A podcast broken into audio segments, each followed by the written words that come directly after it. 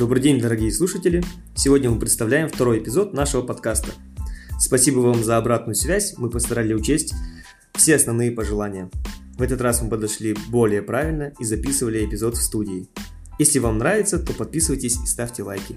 Нашим гостем сегодня будет Баев Ален, выпускник РФМШ 2007 года, призер Международной Олимпиады ИМО, выпускник МГУ факультета вычислительной математики и кибернетики, а также выпускник школы анализа данных Яндекс и хороший специалист в области машинного обучения.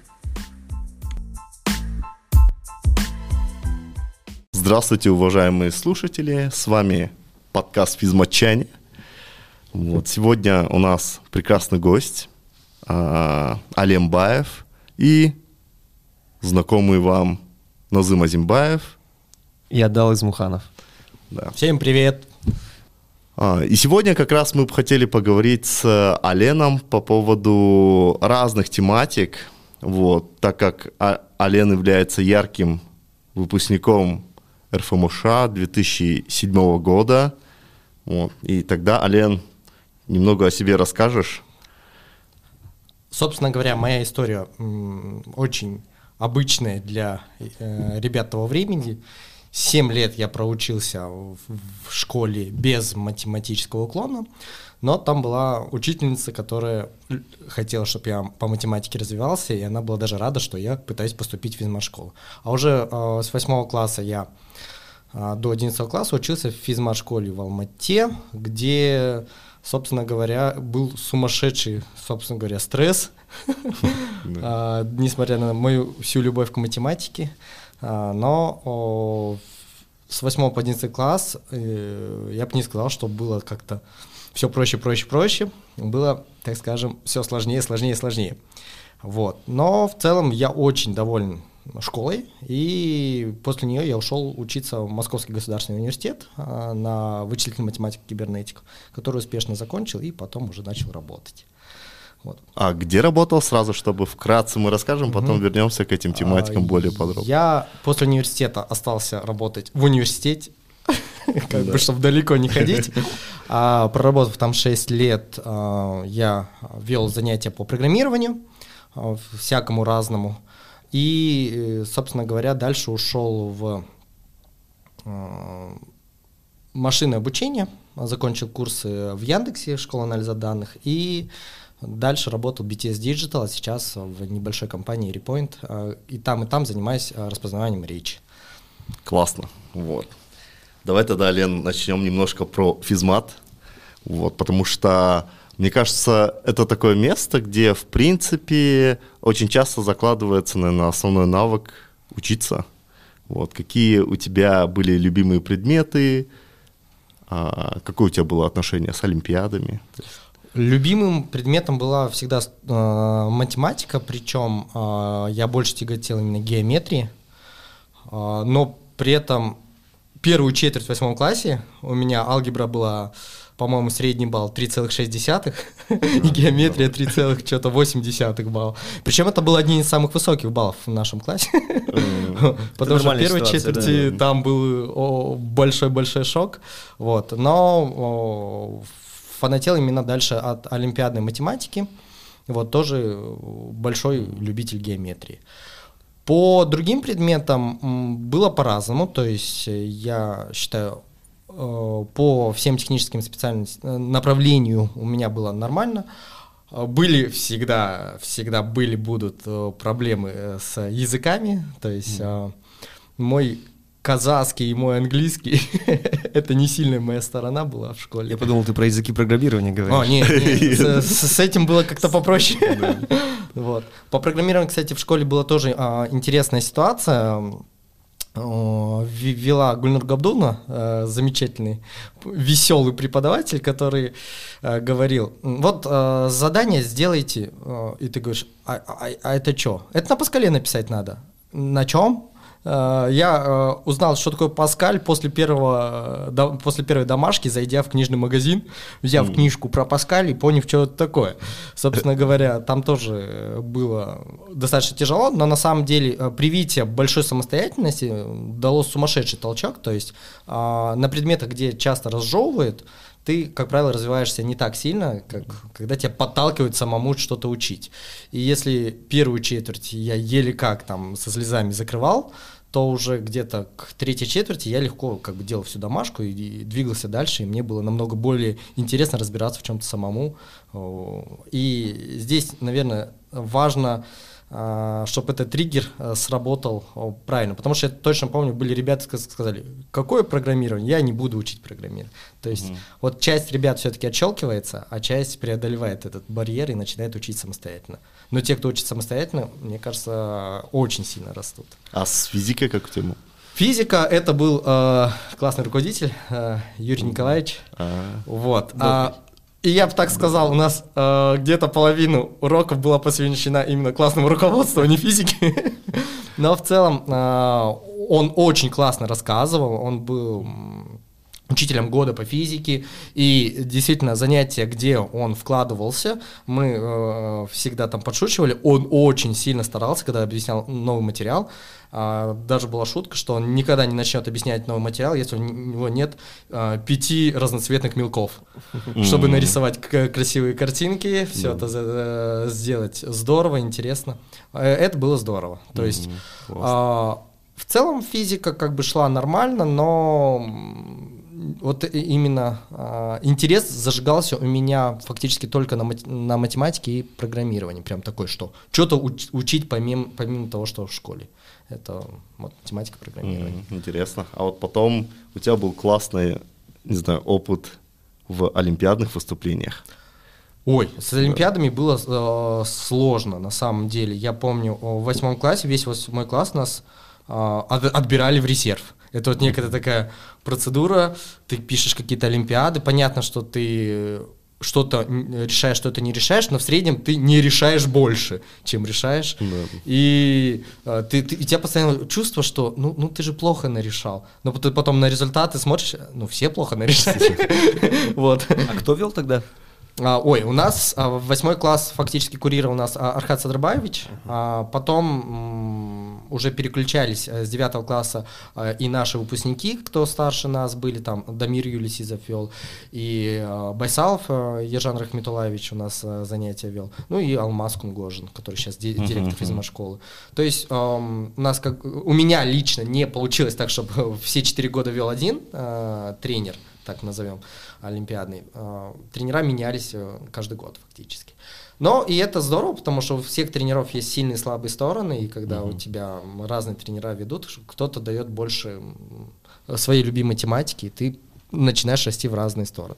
Но в целом а, нам сказали после восьмого класса а, летом, чтобы мы подготовились, а в сентябре будет отбор, и уже ставят, как нам сказали, 6 человек в параллели, у нас в параллели было больше 200 всего э, ребят, там 210 что ли, вот, uh-huh. в восьмом классе набрали. И э, на резерв пытались пробиться, ну, человек 25, наверное, 30. Uh-huh. Вот. Сказали, 6 человек оставим, а больше не можем, потому что, в принципе, у нас есть некие квоты на Олимпиады, и больше 6 человек мы не сможем возить. Вот. Ну и, собственно говоря, э, после восьмого класса э, я сделал э, злой трюк, и я прорешал, помню, знаменитую фразу, э, есть книжка «Шарыгин. Олимпиадные задачи». Первые 200 задач по Шарыгину. По сути, что это такое? Это э, ты набиваешь технику на решение тригонометрии, э, тригонометрическим способом различных задач, после чего ты просто более уверенно э, чувствуешь себя. То есть не так, что ты начинаешь решать любую задачу, просто более уверенно. Я помню этот учебник, там э, такие все задачи со звездочками, очень сложные были. Не совсем. То есть, э, как бы, именно первые 200, они скорее на сложную технику. То есть там не надо что-то невероятное придумать, там mm. просто надо долго считать и дотерпеть досчитать, все. А, а вот дальше уже идут на подумать. Там речь как раз шла, шла о том, что просто руку набить, чтобы считать уверенно. И после э, возвращения, собственно говоря, в 9 класс, по-моему, первую Олимпиаду, а, я, по-моему, решил из шести задач только одну задачу по геометрии и все. Но а, меня очень понравилось, что во всех дальнейших турах я всегда решал геометрию, а по остальным задачам плохо. А у остальных плохо было все. За счет этого у меня а, вот в начале девятого класса было не некое опережение, но которое я успешно в течение девятого класса а, не развивал, и к концу девятого класса уже оказался далеко не самым сильным. Интересно, а вот э, я просто расскажу немножко mm-hmm. по своему опыту, да, mm-hmm. тоже участвовал, получается, в этом резерве. У нас тогда вел немножко Архат Садырбаевич, а затем а, вот, Макишев, который впоследствии стал директором физмата. А, и, то есть, получается, ты с ним не- пересекся, да? А с Макишевым я а, как с тренером, который занимается регулярно, нет. То есть а, несколько занятий было, но, э, так скажем, регулярные занятия это был Архат Садарбаевич в то время. И Алмаз Кунгожин, по-моему, вот в девятом классе, да, активно нами занимался. Еще был Ерлан Аманбек, тоже выпускник. Ну, э, Получалось, э, я бы так сказал, у нас, э, что где-то каждые две четверти у нас менялся тренер. То есть то один, то второй, то третий. Но это нормально, да? То есть Ну, у- допустим, последнее время, э, там лет пять назад в физмате уже такая э, вещь не проходила. Э, Старались все-таки тренер, чтобы вел несколько лет. Допустим, Ибрагим Жоржевич, э, самый успешный тренер физмат школы, можно сказать, потому что он- Ибрагим Жоржевич. Да, А как, как, как фамилия? Хороший вопрос. Ну, потому что... Я прошу прощения у Ибрагима Жоржевича, я, не могу вспомнить его фамилию. Да, я, я, честно, не слышал. То есть он, А, его пригласили вот лет пять А, назад. то есть он изначально а, работал со школьниками Астаны. Вот, и вот где-то пять лет его переманили. И, у него был очень хороший результат. два золота АИМО. а, В 10-11 классе у одного и того же ученика. И более того, он очень фанатеет от методичек, то есть у него есть прям свои учебные планы, э, опубликованные в виде учебного пособия. Это хорошо, потому что они есть у него для разных параллелей, и ты как бы видишь, можешь посмотреть видение одного учителя, допустим, вот с 8 по 11 класс. Потому что мы занимались отрывками, то есть вот 8 класс, а, так, э, что-то попроще, а, д- 10 класс, а, что-то посложнее. А, 11 класс вообще мы решали, вот, вот что под руку попадется, что интересно, то решаем. То есть с точки зрения методологии это плохо.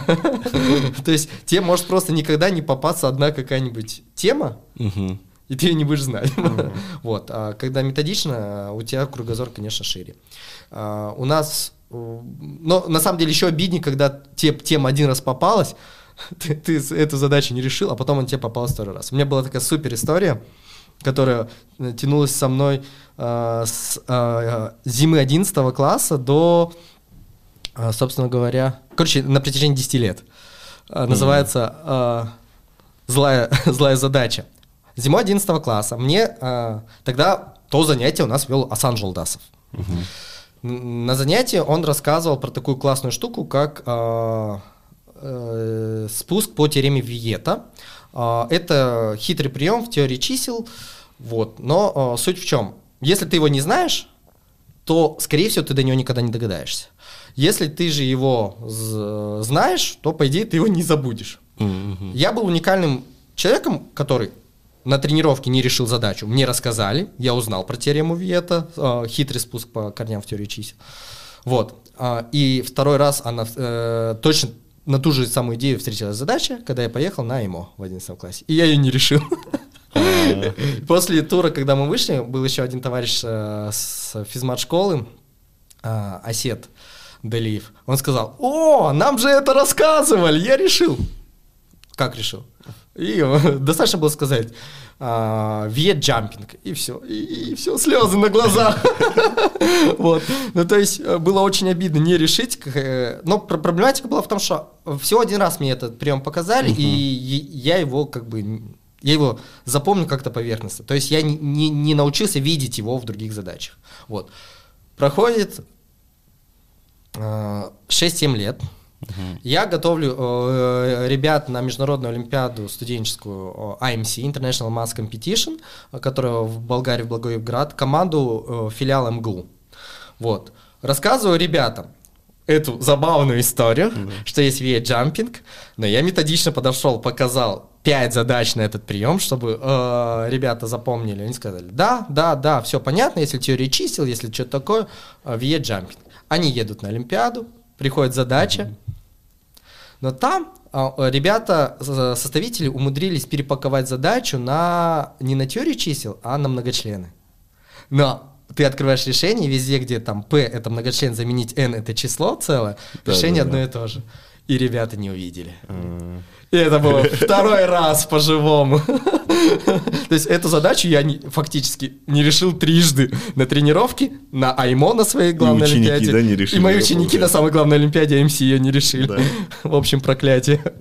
А имеется в у тебя на Аймо ты сколько раз ездил? Один раз. Один раз в одиннадцатом, В да? одиннадцатом классе, да. А не можешь немножко как раз рассказать про саму систему, да? То есть ты примерно вот рассказал про то, как в школе там резерв формировался, а то, каким образом там сборы проходят, кто на ИМО проходит. Что такое как- АйМО вообще? International Math Olympiad. А, Это международная математическая олимпиада. В ней участвует э, очень много стран, почти все страны мира.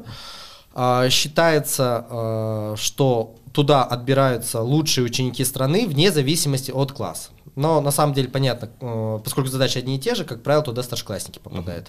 Вот. э, Но формально никто не мешает туда поехать и э, где-нибудь там в, в пятом классе. Да? И- а суть примерно в следующем.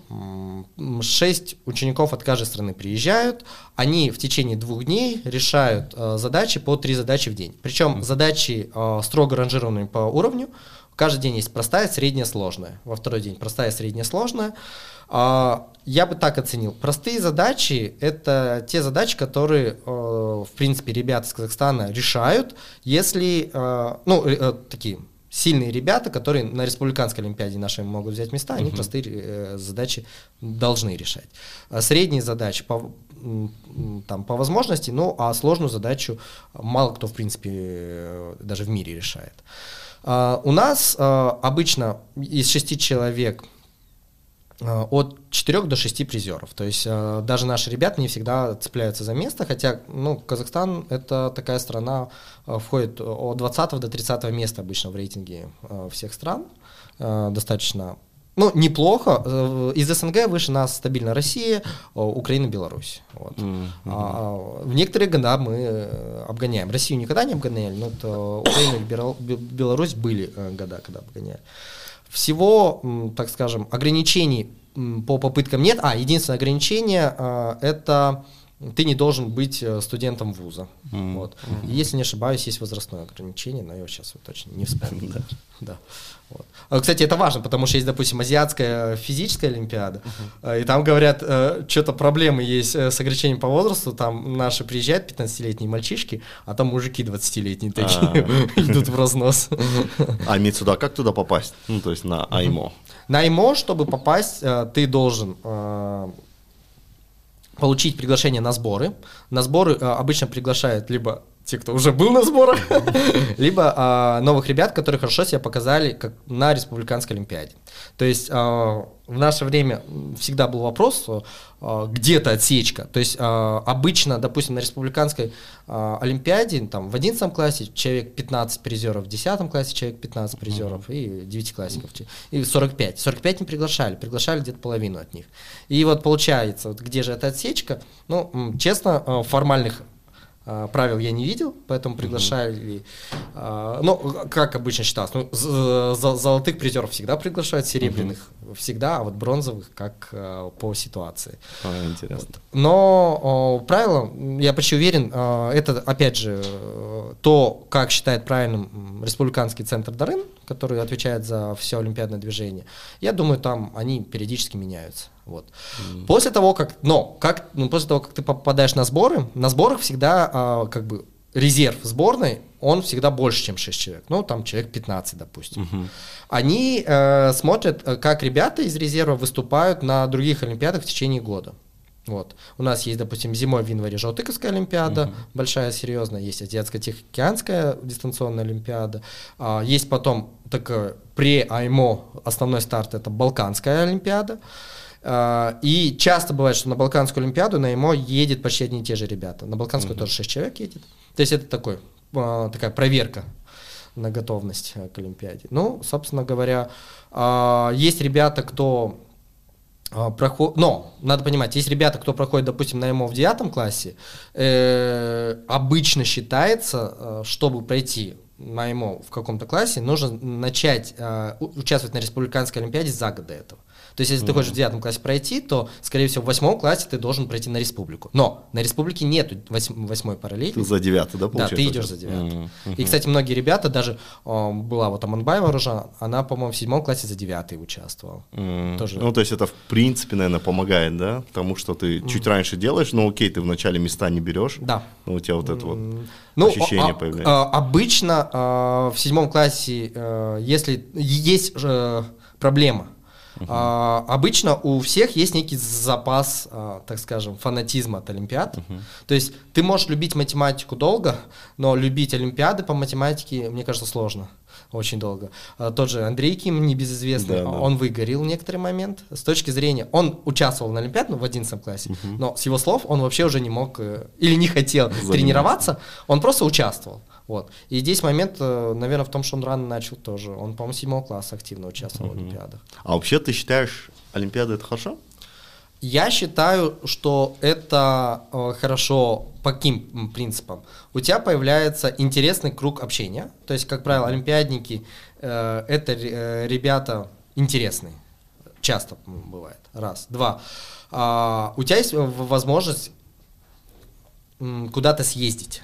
То есть мы, когда готовились к Олимпиадам, мы э, не только на Олимпиады ездили, мы и на тренировки, допустим, ездили в Россию, там в Санкт-Петербурге очень мощная школа. Это очень интересно общаться э, э, там, с их тренерами, потому что их тренера зачастую это ученые математики. Мгм. У нас с этим А, а в какую школу ездили? В А, 239 не ездили? Ау? 239. Это э, не- мы, ездили не в, шк- в школу 239, А, а, окей, к учителям Да, да, э, школы ага, 239, ага. то есть они проводят летний лагерь. Да, но это да, учителя э, 239, и там ребята, ученики тоже были с 239, и ты смотришь, вот это уровень. Да, это- то есть, то есть небольшая такая ремарка, то что а, в Питере есть одна из самых, наверное, популярных школ, 239 ее закончил Перельман. И как раз, ну, то есть школа прямо супер известная. Он обладатель э, Нобелевской премии, да? У него, нет, нет. по математике Нобелевской нет, у Он него, решил задачу да, он решил задачу тысячелетия, это получается гипотеза Понкаре. Да. Как, как-нибудь мы на эту тему тоже подкаст запишем. Да. А мо- м, э, можно сказать, что у нас, вот ты описывал до этого, что постоянно менялись тренера, постоянно вот к- этот так- такой раз- э, прерывистый процесс был. Да. Можно сказать, что у нас сейчас, сейчас все налажено, то есть на поток поставлено вот это? Или А. это постоянно из случая в случаю, или вот это самородки такие выигрывают, А. выигрывают и, ами, а, ИМО? Ну, в целом есть э, такая э, идея, что эм, очень высокие результаты э, на ИМО можно добиться только на регулярных тренировках, э, как я считаю, у одного тренера сильного. То есть, условно говоря, я съездил, я получил бронзовую медаль, как я говорил, регулярная бронзовая. А, причем я не сильно, ну как бы я был расстроен, но не сильно, потому что на всех тестовых э, замерах, которые я проводил, разные года прорешил, а, я нарешил на, на бронзу или серебро. То есть я ни разу, ни один год не нарешал на золото. Вот. Но я знаю ребят, которые нарешивали на золото. Вот лучший результат, допустим, это Есенов а, 2004 год, Афины, 37 баллов из 42 возможных. То есть он решил 5 задач из 6 чисто и одну на 2 балла. А, Это лучший результат, он до сих пор не перебит именно по абсолютному значению. В Казахстане. Э, да, среди казахстанцев. И, э, и у него был тренер Ганелин в, ну, в Павлодаре, в восьмом лицее. А, И он много писал, что он долго и методично его готовил к, к этой победе. И то же самое э, я могу, наверное, сказать про всех золотых призеров. То есть зависит именно от э, э, э, регулярности, она повышает твои шансы на золото. Вот. И как бы Ну, то есть, скорее тренер. всего, как бы тренер узнает уже твои слабые места, и в целом он понимает, что ну, желательно тебе как бы вот эти тематики прорешать. У меня была э, в некоторый момент такая штука, что у меня вот в в 11 классе, я помню, э, за весь один класс, э, за вторую половину, так скажем, потому что там основная часть Олимпиад, я решил все геометрии, которые были, вообще все, да. И для меня это такая галочка, все геометрия. Все остальное как попало, то получается, Да, то не да. получается. Но э, так уж повелось, что э, в мой год этого хватило на, на бронзу. То есть.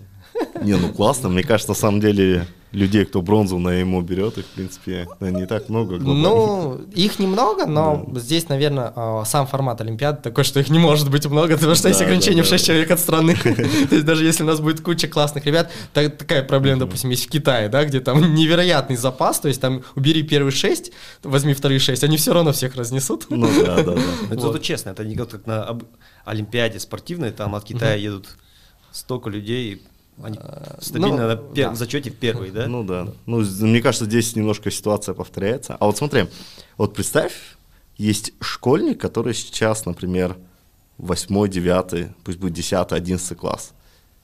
И, условно говоря, у него, у него есть как раз вот этот некий выбор. Либо мне учиться по базовым предметам, либо, условно говоря, взять упор на один и по остальным, ну, как-то учиться. То есть, вот А. что бы ты ему посоветовал? Я, наверное, скажу про такую вещь, что я не поддерживаю идею свободного посещения. Давайте начнем с этого. Да, да, В физмат-школе была такая штука, да, что все ждали, я помню, третью четверть, поскольку в, третьей, в конце третьей четверти республиканская олимпиада, а в начале третьей четверти часто тем, кто готовится, дают свободное посещение. Вот. А, Я свободным посещением пользовался только в 11 классе, хотя у меня в девятом, десятом, а в девятом не было, в десятом у меня была такая опция. И причем я пользовался по минимуму, а, потому что, а, допустим, та же физика, да, а, я ее не, не пройду, тем более конец 11 класса очень противный по школьной программе, если я не буду э, слушать. И у меня была какая-то такая идея, что я бы не сказал, что свободное посещение это здорово. Потому что я видел ребят, которые доходили до некоторого маразма, когда ты олимпиадник по математике, и ты не можешь э, корректно решить школьную задачу по математике. А, почему? Потому что олимпиады, э, они иногда развивают небрежность. То есть, казалось бы, математика точно наука, но есть такой парадокс, что у олимпиадников, у многих развивается такое чувство интуитивно, что я же идейно решил, зачем мне доводить до точного ответа. И это болезнь, которая абсолютно неприменима в школьной математике. Там, типа, если ты неправильный ответ написал, то это неправильно решенная Идея-то задача. всем да. понятна, да? Идея, потому что, да, и всем так понятно, Да, что там да. делать. Здесь проверяют, допустим, э, насколько ты хорошо э, умеешь работать с арксинусами какими-то. Я помню, прям а, у нас в 10 классе э, на резерве постоянно ребята осуждают. Да опять эти дурацкие там какие-нибудь тригонометрии, арксинусы, там все понятно, как решать, там из-за какой-то мелочи прикопались. Про- Проверяют, как ты умеешь пользоваться калькулятором даже элементарно. Да? Вот. а, и в, в этом минус. То есть я считаю, что меня отлично проучила моя учительница по математике э, Роза Баркатовна. Я как-то а, пропустил у- у, там два или три занятия а, по алгебре, по свободному посещению. Пришел как раз на контрольную, которую она устроила. На контрольной я получил там задачу, и нужно было что-то делать. Я что-то от балды начал сочинять в своем стиле, сочинил а, и довел до ответа, еще и неправильный ответ получил. Вот. Она сказала, два за контрольную. В смысле сразу два, что ли? Ну да, ну потому что там, там, там было несколько задач на одну и ту же А, технику, ну которую я пропустил. Причем техника была достаточно простая, вот, но на Олимпиаде, на кружке мы это не проходили, а, а в школе я пропустил три урока. После этого я понял, что это, наверное, не, лучшая идея. Потому что разные техники дает, допустим, шко- школьный предмет по математике и олимпиадный кружок по математике, я считаю. Что касается других предметов, здесь у меня было просто а, некое чувство самолюбия. А, В 11 классе я хотел сдать ЕНТ. То есть а, у Но, олимпиадников... но- но же ты медаль. мог не сдавать, Да, у правильно? олимпиадников была опция, э, можно не сдать или- ЕНТ, тебе выставят в ЕНТ по твоему профилю максимум, по остальным предметам э, средний балл по аттестату. Ну, то есть, если ты там в среднем на четверке учился, у тебя будет там э, балл соответствующий четверке. Если на пятерке, там балл соответствующий пятерке, но, не- но не максимальный, а средний. Я помню, э, в нашем году ввели такое, что многие тоже после третьей четверти Мгм. кто-то поступили, вот мы поступили Да, по да, да. Олимпиаде э, в МГУ, этот, абитуриент, но потом объявили, что тот, кто наберет там больше 100 баллов, будет выдавать медали. И все это было просто... Но это медали, по-моему, просто были. Просто Ну, были. они это, это, условно ну, говоря, это школьные какая-то ачивка медали. была Да, да, да. школьная своя. И просто все начали заниматься ЕНТ, чтобы получить эту медаль, не для того, чтобы там... Потому что Да. все уже, ну, распределились по университетам, многие. Да, была такая штука. Я, э, у меня а, м, на тот момент как раз... А, у меня была идея фикс сдать ЕНТ. Зачем? Чтобы подтвердить Алтенбельгы, потому что ты не можешь Алтенбельгы подтвердить без... А, окей. Ну, а тебе если среднюю автомата. ставят, нет, то нет. оно... А, если ты э, ЕНТ сдаешь автоматом, ну, как получаешь автоматом, то это точно не Алтенбельгы, ну, там правило. Алтенбельгы э, в- в наш год выдавалось только если ты пришел на ЕНТ. Если И ты не сдал, пришел, ты да, не да, можешь да. ЕНТ, э, Алтенбельгы подтвердить. Вот. Э, Я помню, как э, э, э, этой замечательной информацией в четвертой четверти э, шокировал учительницу по истории Казахстана. А, А, потому что это была самая боль. То есть а, по- по- Талия по-русскому... А? Талия Тутаевна, да. наш классный руководитель. Вот. С математикой проблем нет, э, с физикой э, в принципе тоже, с русским в принципе тоже. История Казахстана, э, когда я писал пробники в первой четверти, у меня было что-то в районе 15 из 30. И причем я старался. То есть это не так, что я вообще ничего не готовился. Я Да, реально да, да. готовился, приходил на этот дурацкий тест и набирал 15 из 30. Я опять готовился, набирал 15 из 30. И у меня уже прям, ну, как, короче, как я учил историю? Я, я просто взял все книжки и нашел та- м, на каждый новый вопрос я находил ответ в книжке и просто, так скажем, заучивал. Ну, по-моему, все так делали. Да, и вот Ну, это зам- з- э, очень важный в жизни вопрос, сколько тракторов? Да, вот да. 540 тракторов. Да, да, да. Проблема в том, что я не помню вопрос. Но я до сих пор помню ответ, что во время Второй мировой войны, на- а, Великой Отечественной войны, что-то в Казахстан было в 540 тракторах. Ну вот ты смеешься, я успел побыть в Олимпийском резерве по истории Казахстана. Какое-то время даже. Это было, в общем, Это- очень Это, мне страшно. кажется, веселая история, когда история изучается по фактам, да, то есть на самом деле, мне кажется, историю клево изучать по логике какой-то, да, то есть там типа, А, да. что зачем следовало, Мне кажется, почему знать века это достаточно. так. Э, Да, кстати, Да. вот э, банальный э, у меня проблема до сих пор, кстати. Я плохо представляю границы всех наших, того же казахского ханства, да? Оно же не полностью с границами Казахстана совпадает. Да, да, да. И вот где и насколько, какие территории, какие области, когда отходили, приходили, вот это я не Не, представляю. а мне Хотя кажется, это ну, на самом деле это такой фикс ничего не было. Ну, то есть там, там как бы... Ничего, наверно, Да, ну я имею в виду в плане того, что это всегда такая подвижная граница была. Примерно, наверное, какие-то очертания были. Вот. Но да, ну это... У меня до сих пор как бы э, общей картины такого таймлайна э, с э, границами или с народами, которые здесь жили, у меня вот непрерывный так и не выстроился. Не, ну правильно ты историю как учил. То есть 540 тракторов.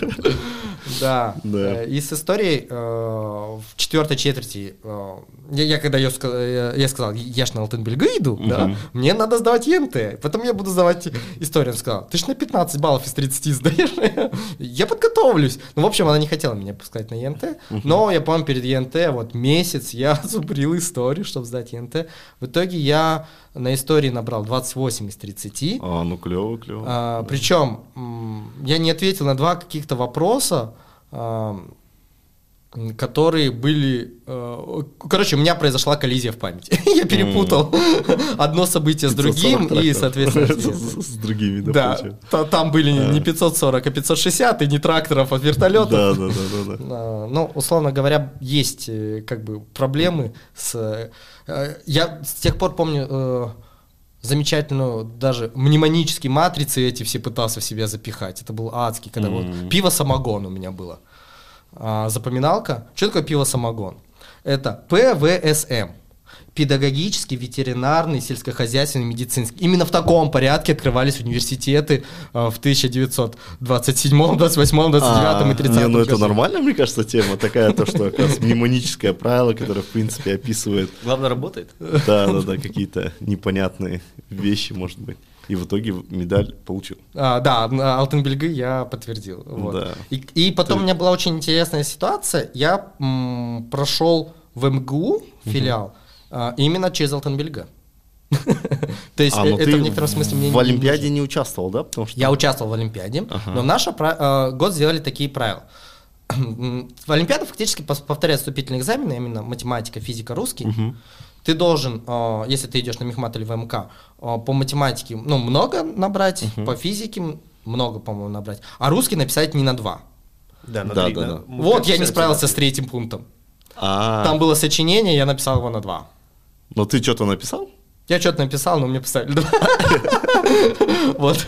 Ну и, собственно говоря, идея была в том, что, чувак, тебе нужно было просто написать не на два. Примерно. Сочинение на тему э, произведения на дне. Вот э, Да. реально я себя так и чувствовал. Там тогда Да, тебе дают какое-то произведение, а а ты его не читал. Ну да, да, да. Здесь э, шансы написать не на два очень маленькие. Вот, ну, собственно говоря, я, я просто откровенно не готовился к этому. Я думал, ну, если что, летом Да, будет да, да. экзамен, там готовлюсь. А в итоге у меня потом, а, короче, у меня была Олимпиада по математике закрыта, а в филиале в этот год э, было еще правило, если у тебя Алтын Бельгы, тогда не надо сдавать русский. А, А, И ну, я через клево. Алтын Бельгы, Да, да, ура, да, да. мне не надо сдавать русский. Не, ну это, кстати, классно, потому что я хотел как раз спросить, когда-нибудь тебе это Алтенбельга пригодилось? Да, а вот э, Да, да, да, в моей сразу цепочке э, получилось, что пригодилось. Почти пригодилось, на самом деле. Хотя на самом деле э, можно было намного проще, наверное, это все сделать. То есть да, да, участвовать э, в Олимпиадах Даймо и еще и сдавать этот Алтенбельгы, чтобы поступить в филиал, мне кажется, это не, не самый простой Да, путь, да, который я да, да, выбрал. да. Ну, у тебя были другие гранты, да, еще? У меня был КБТУшный грант. Вот я помню, А, КБТУ давали. а, КБТУшный грант был интересный, но а, там был ФИТ. А, ФИТ это, в моем понимании тогда было исключительно прикладное программирование, не прикладное, а такое промышленное программирование, Да-да. то есть ты готовишься стать пол- полноценным айтишником. И э, мне показалось, а математики там не будет. Ну, а типа математику я люблю больше. Вот. А в филиале как раз а, было Мехмат, где чисто математика, мне не очень нравится. И вот а, ВМК, там ре- реально 50 на 50, математика, программирование, все, это мое. Мгм. Хотя я шучу о, часто, что о, проблема была, когда к нам приехали в школу, о, ребята с МГУ, они пред- о, два столика поставили, на Мехмат записывайся, на ВМК. Да, да, да. И почему на Мехмат была очередь, а на ВМК не было. Вот когда я подошел. О, ну все, это судьба. Здесь нет очереди, значит, это мое. Интере- Да, интересно, что в наше время, по-моему, наоборот было. Почему-то На ВМК больше. на ВМК А, было да, больше. не, на самом деле да, конкурс-то да. выше получился, но именно в тот момент, когда я подошел, А, возле ну, столика да, с да, мехматом, там что-то куча людей стояла, я, я еще думал, туда или туда подать, потому что учительница математическая сказала, строго Да. на мехмат, в шаг влево, шаг вправо не думай. Я в итоге, кстати, когда поступил на ВМК, я даже не сказал, что я на ВМК поступил. Где-то через полгода я сказал, а я на ВМК. Она сказала, как на ВМК? И у нее такая грусть в глазах была. Переводись. А. На мехмат. На мехмат. Мне кажется, многих заманивало слово кибернетика. А потом, когда рассказали историю, что на самом деле там никакой кибернетики э, нет, Не, ну зато есть вычислительная математика, да, наверное. Да, ну, а, мне кажется, классно. То есть и с точки зрения того, что вот единственное вернемся к совету для школьника.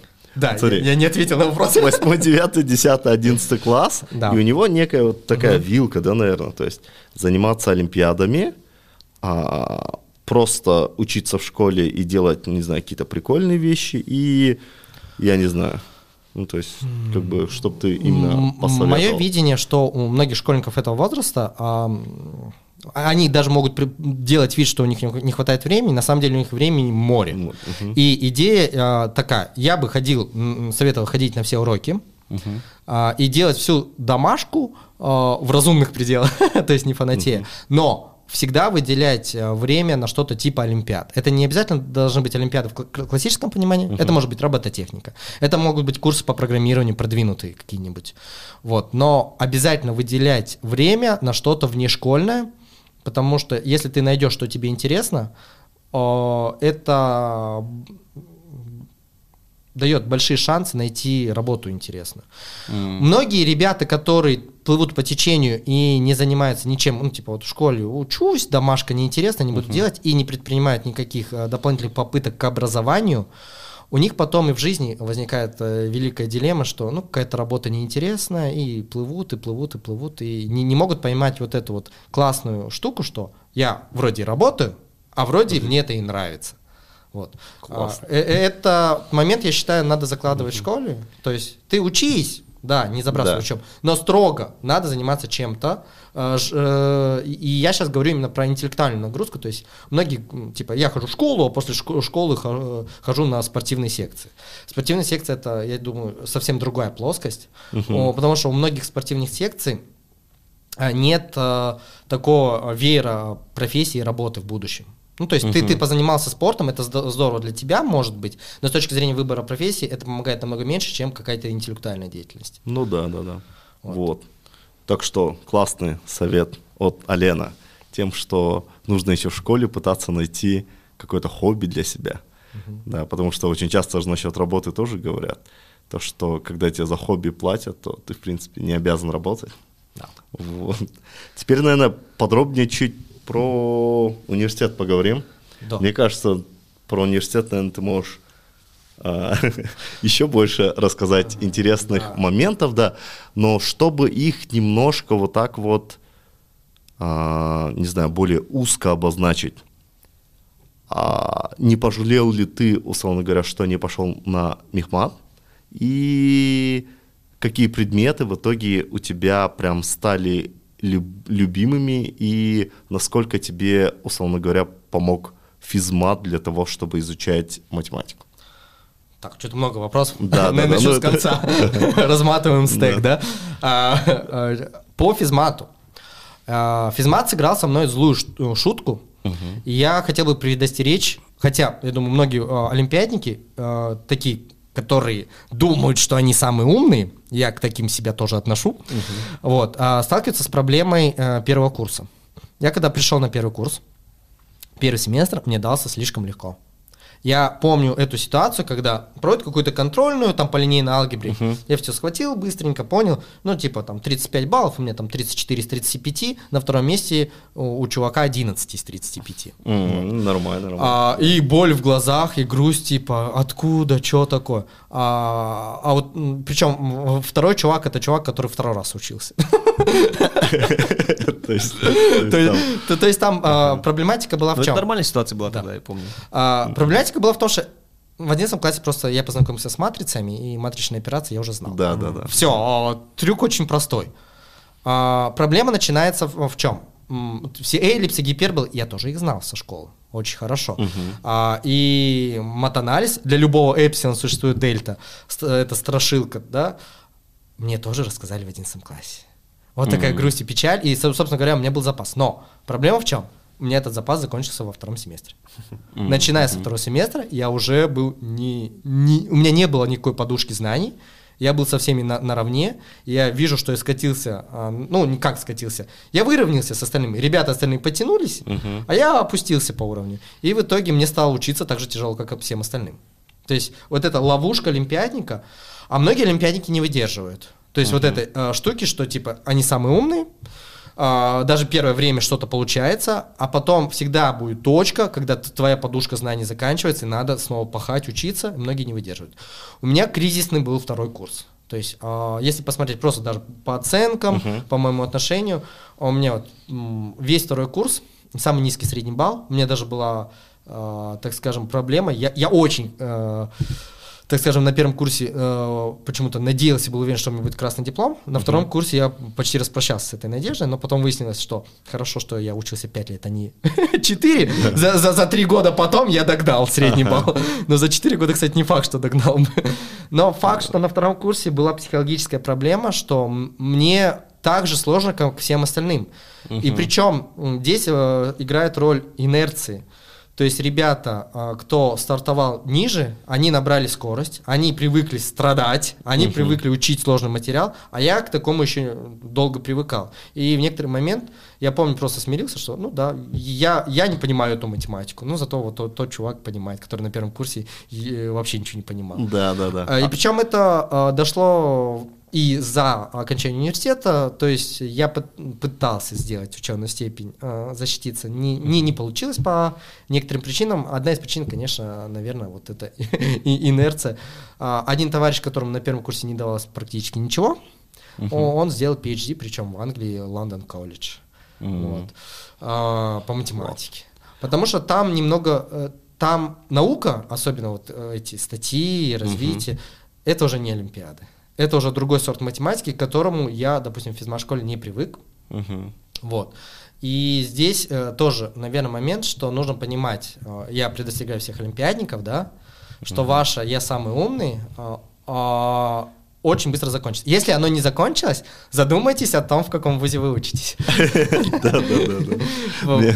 В сильном вузе, скорее всего, вы поймете, что вы не самый умный. А по каким предметам тебе было прям сложно. Ну, то есть В это- универе? Ну, Да, сложнее да, всего, да. конечно, казахский.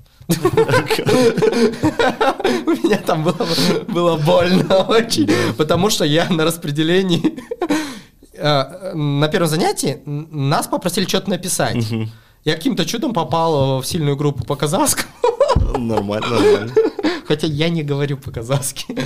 Вот. Ну, и это... А если бы серьезность предметов, мне сложно давалось, вот парадоксальная ситуация, ассемблер мне сложно давался по программированию, а по математике я бы не сказал, что мне что-то сложно. А Я бы сказал, по математике мне проблем, у меня проблема была не столько с материалом, сколько с объемом.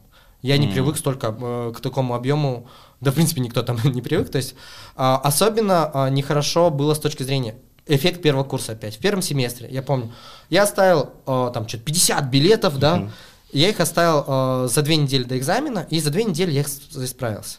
Но проблема, что на втором курсе 50 билетов, это не те же самые, что на Да, первом да, курсе. да, да. И на втором курсе я помню, я за две недели, э, я просто не успевал понять весь материал. Не то, что выучить, как там на, как полагать. А, у меня оставались там пробелы, там пробелы, и это вот знаменитое. а, я помню, мой одногруппник все жаловался.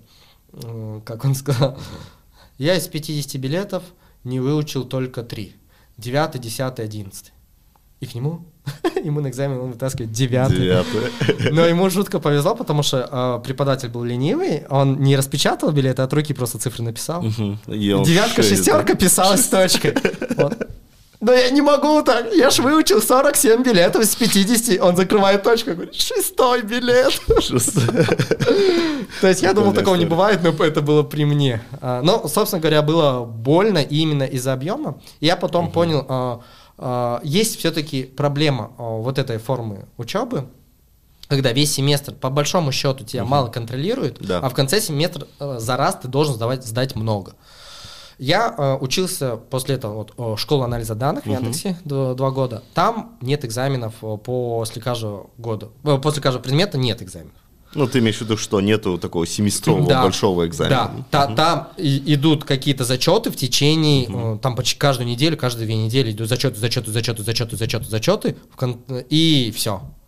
И как бы подводят сумму баллов за, за все зачеты. Если ну, порог проходишь, все. А тебе что больше нравилось? Ну, как бы. А, я, я так скажу, материал, который подавался в шате, у меня а, отложился, запомнился, усвоился лучше, а, потому что там как бы было много небольших стрессов. А мне это один большой стресс Да, на да, да, сессии. И да, ты запоминаешь, но ты запоминаешь определенно меньше. Я, я так считаю. И, есть еще второй нюанс. У многих а, предметов, а, многие предметы, ты не понимаешь, зачем ты учишь, а понимаешь только потом. У меня вот эта проблематика была, что- когда я полностью э, проучился, я э, проанализировал, что... А вот это... э, начал преподавать численные методы в университете и понял, блин, на линейной алгебре вот это же рассказывали на первом курсе. А я тогда не почувствовал. Вот как это... Эффект там, собственные значения, собственные вектора, как Да. они растягивают, сжимают. Это же все было на первом курсе. И когда я веду студентов-второкурсников, я говорю, вам на первом курсе же рассказывали про собственные значения? Они говорят, да, что-то было. Ну вот же они, вот, вот, просто другим способом записывают. Нет, это не они. Нам по-другому рассказывали. И ты понимаешь, Нас учили их искать, да, как бы? да, у нас есть алгоритм, надо считать. Дошел до ответа, молодец. А, Так, а, а здесь суть в том, что ты алгоритм-то делаешь, но э, надо прочувствовать, что ты делаешь. То есть, собственное подпространство, это все, оно применяется в других, э, так скажем, разделах математики. И здесь, конечно, э, беда у многих студентов, что они не чувствуют связи между предметами. Есть такое тоже. И на самом деле, мне кажется, это глобальная проблема. Ну, то есть в плане того, что ты заканчиваешь университет, и у тебя какими-то кусками выучены, я не знаю, фрагменты, пусть будет математики. Да. И такое ощущение складывается там первый раз, возможно, после РФМШ, то, что ты знаешь математику, потом заканчиваешь условно математический факультет, и у тебя обратно это ощущение складывается, а потом ты, когда хочешь серьезные вещи поизучать, то в итоге ты понимаешь, что ничего не знаешь. И тебе надо реально заново все это изучать, но уже изучать с точки зрения связи. Да. Ну, то есть там есть алгебра, там есть, наверное, ее некий кусок, это линейная алгебра, и то, что сама алгебра оказывается супер большая, есть там анализ, ну вот мне кажется, вот эта вот взаимосвязь, она вот пока Можно сказать, уложится. что, что похоже, вот о чем мы обсуждали по истории Казахстана. Много фактов, но по факту ты, когда смотришь назад, ты не знаешь историю на самом деле. Да, В да, итоге. да, да, да. И в этом плане мне кажется, что очень часто от преподавателя зависит. Ну, то есть вот кто даже интересно рассказал, и мне кажется, иногда студентам нужно говорить то, что как это с чем-то связано. Но просто нужно еще понимать, что студент очень часто не готов это понять. Ну, то есть ему в принципе кажется, что и так проблем хватает.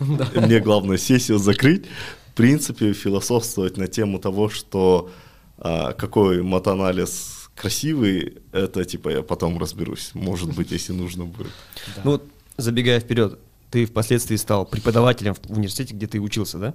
Да. Пытался ли ты как-то решить вот эти проблемы, которые ты сталкивался сам? А, Свои личные, да. Я, собственно говоря, поэтому и пошел работать в универе. Я пять лет отучился, потом еще пять лет попреподавал, чтобы второй раз пройти ту же самую программу. Э, Когда ты э, рассказываешь материал, ты его понимаешь а, а, на самом деле лучше, чем когда ты его просто для себя читаешь. И э, я преподавал, собственно говоря, из около математических только численные методы, а все остальное было по программированию. Но тот самый нелюбимый ассемблер, когда я сдавал, я его сдал на 4 еле как а, в свое время. А, когда я начал преподавать, я понял, что там все понятно просто и даже учить совсем чуть-чуть. И, собственно говоря, меня абсолютно потом не пу- пугала э, та работа, которую нам дали на экзамене по ассемблеру. Ну да, да, Здесь да. все просто. Но когда я учился, для меня это была черная магия. Вот. И, ну, то есть там бы- были определенно такие белые пятна в понимании. То есть, о, магический набор команд, их надо на- заучить, в начале функции писать. Почему, почему-то. Да, да, Вот. да. Когда ты это преподаешь, ну да, логично, а иначе никак. И то же самое с численными методами, но по численным методам, я считаю, вот как раз я попытался решить проблему, о, каким образом. Когда нам э, рассказывали численные методы, это были ис- исключительно лекции по книжке, читаешь, э, теоремы, доказательства и так далее. Э, Первое, что я сделал, э, э, а, это добавил картинки. То есть как раз э, там есть э, сжимающий оператор, ну, Мгм. нарисуй ты картинки. Там есть нормы, нарисуй ты вот это э, L1, L2, L3 э, Да. нормы, покажи, чем они отличаются. Там есть теорема сходимости, нарисуй ты эти точечки, которые сходятся. Там есть численный метод а, как- какой-нибудь приближенного решения системы линейных уравнений. Вот, там есть точные методы. а, нарисуй какие-нибудь картинки. Особенно мне нравится рассказывать, э, где это используется. Допустим, та же- тот же метод прогонки, я помню, нам сказали, о, метод прогонки. О, советское время, ученые там получили какие-то премии за его открытие, и вообще это была военная тайна. И чё? Ну там, там просто какие-то формулы написаны. Мгм, мгм. Где здесь военная тайна? Ерунду какую-то. Вот, потом выяснилось, будучи уже на старших курсах, что есть, собственно говоря, за- задача математической физики, где нужно а, делать расчеты, в, том числе и э, моделировать всякие а, взрывные эффекты. То есть, ну, там ударная волна и прочее. Вот. А, там есть а, конкретные уравнения матфизики, которые аппроксимируются численными методами, которые сводятся к линейной алгебре, и которую нужно быстро посчитать. Вот. А фишка в том, что дифференциальные операторы, там, с производными, они сводят задачу к матрице с тремя диагональками. Вот. И, собственно говоря, второкурсник, вот сколько я помню, мы до- вполне а, способен промоделировать какое-нибудь нагревание стержня. То есть там нет ничего сложного. Там, а, так, частные производные они уже знают, знают. А, численные методы я им сейчас рассказываю, а линейную алгебру они пошли. Все, берите стержень, давайте сейчас формулки напишем, пот- э, так скажем, математику напишем, потом дискретную математику напишем, потом это все численные методы запрограммируем на компьютере, и вы еще и картинку нарисуете. И после этого ты понимаешь, что прогонка не такая и бесполезная. Ну да, да, да. Мне кажется, вот это вот важный момент, да, то, что а, вот эта вот искра, да, ну, мне кажется, вот ты когда преподавал, у тебя вот эта вот искра, она была, да, то, что... Это вообще- же желание разобраться самому называется. Да, да, да. Ну и как бы это передать дальше, да. И у многих преподавателей это чувство почему-то отупляется, да? ну, А. Я, кстати, за собой тоже это замечал. А, У меня вот сейчас, допустим, е- а, я думаю, те студенты, если мои студенты меня сейчас слушают, думают, про что он там рассказывает? Неправда, не, нет Да. никаких сейчас там картинок, и просто скукотища он э, рассказывает. А, за- Зависит от того, я считаю, какой раз ты это рассказываешь. Я считаю, идеально а, а, у меня численные методы получались, потому что я их рассказывал три раза. Первый год я готовил материал, Мгм. то есть я осваивал, я готовил какие-то пр- презентации. Второй год я исправлял ошибки в презентациях, потому что они обязательно там есть. И дорабатывал, так скажем, а, практические задания, чтобы там картинки были интересные. И третий э, ку- год, когда я ввел, у меня уже материал весь готов, я а, рассказываю, и я могу как-то акцентировать моменты, но уже в третий год я заметил, что в некоторых местах я тороплюсь. Потому что я это рассказываю как бы третий раз студентам, и я, когда первый раз рассказываю, я чувствую, где сложности, потому что это и для меня сложности. А когда ты все сложности уже выровнял в То вы на разных волнах, да, немножко, да, да, то есть у тебя в первый раз ты понимаешь, это легко, это сложно, это легко, это сложно, это легко, это сложно, а в третий раз у тебя легко, легко, легко, легко, легко, Да. и ты не чувствуешь, где уже ауди- аудитории сложно. Мгм. А, поэтому, наверное, проблема в том, что ты когда десятый раз читаешь один и тот же материал, а, хочешь не хочешь, тебе он приедается. Вот. А, а как ты думаешь, как эту проблему потенциально можно решить? Есть Да. неплохой подход, по- подход, связанный, допустим, как в западных вузах считается, что семинары не должны вести э, взрослые люди. М. Ну, то есть а, один из э, видов, что Teacher assistant, да? да, они не должны быть, э, они не должны быть слишком долго преподавать, потому что они начнут преподавать скучно. Ну, это мое, так скажем, Да, э, да, да. видение. Э, Это правильно, потому что когда ты молодой, ты только закончил, да, ты будешь преподавать хуже в некоторых деталях, но зато и- и ты хочешь разобраться, и ты ближе к аудитории, которой э, ты это рассказываешь. То есть ты понимаешь, где сложно, надо Ну больше да, да. времени уделить, где легко, можно там по- побыстрее. Вот. И э, как бы, я считаю, вот три года это оптимально. А То вот есть по поводу лекций? Лекции здесь а, сложнее, потому что вопрос, а, а, а если ты, так скажем, уже слишком скучен для семинаристов, то, так скажем, тебе придется идти в лекторы, да? В, лек- э, в лекциях, наверное, есть э, некая проблематика, но мне очень нравится, допустим, один преподаватель московский на ВМК, который читает матанализ. Сказал, матанализ, что там интересного? У товарища, во-первых, есть презентации. Современные, классные. Э, У него каждая теорема а, подтверждается каким-то примером, с Это- картинкой. это- Я считаю, вот для Это меня... фамилия... Окей. Я не помню. Ну, Да. Молодой, Ага. э, так скажем, до 40 ему. Ага. Вот. А, и идея в чем? Каждая, презента... э, каждая теорема сопровождается некой картинкой. Э, Я считаю, что это очень упрощает понимание э, матанализа. Вот, вот та же проблематика, я помню, для любого э, э, эпсилон э, существует Да, дельта да, да. эпсилон, что Мгм. это вот ерунда, если ее не нарисовать. Ну да, да. если да. ты ее на картинке не прочувствовал, это просто на- на- набор символов. Там переставь их каким-то поря- в Мгм, каком-то мгм. порядке. И а, самое важное, а, что я считаю, вот эти сумасшедшие определения, а, как говорят, в, в этом определении важен каждый символ, его э, замерили. Я, допустим, могу вам поверить, но я это не осознаю. То есть, хорошо, а если вот этот символ не такой, как картинка поменяется? Вот. Ну да, да, да, А, да. И, и идея в том, что у него очень много картинок, и э, на презентациях, разумеется, ты не впихаешь большие сумасшедшие доказательства. Мгм. Это то, что отпугивает. Допустим, меня всегда отпугивало, что типа идет доказательство, ты еще спать хочешь, что там. Да. А, еще четыре пары матанализа в наше время было. Это вообще Да. Звуки, да? Это, э, это вообще кошмар. жесть, мне кажется. И ты там сидишь уже там четвертый час, что-то пишет доказательства. Ты уже «Э, этой теоремы следующее, это начало, конец. Я помню очень смешную ситуацию, когда у нас один замечательный преподаватель читал матанализ, пишет теорему с каким-то невменяемым доказательством, еще и там чисто сумасшедший, что-то там надо ряд Тейлора до пятого члена было Мгм. аппроксимировать, Да. там вот эти э, числа типа 1440 в знаменателе. Мгм. Он что-то пишет, пишет, пишет, пишет, пишет, пишет. И в конце у него не сходятся числа. Ну, то есть в теореме было, что там такое-то а, число Да, должно да, да. получиться, а у него не сходится. Он на нас повернулся и как давай ругать, чё вы меня не исправляете? Чувак, можно как-то компании? Ты час пишешь доказательства одной теоремы. Где-то ошибся там 40 минут назад. И мы еще виноваты. А, Ну, то есть, а, я считаю, а, пр- проблема была в том, что да не нужно это доказательство за раз такое. А, Либо его надо разбить, либо, да простят меня все преподаватели, не надо его рассказывать. М. Ну, то есть, а, если ты видишь, что материал, который ты даешь, Да, да, да. он очень скучный, нудный, долгий, а, здесь большой вопрос к, к эффективности. И я считаю, что и интересно рассказывать лекции можно, к сожалению, только в, в ущерб доказательствам.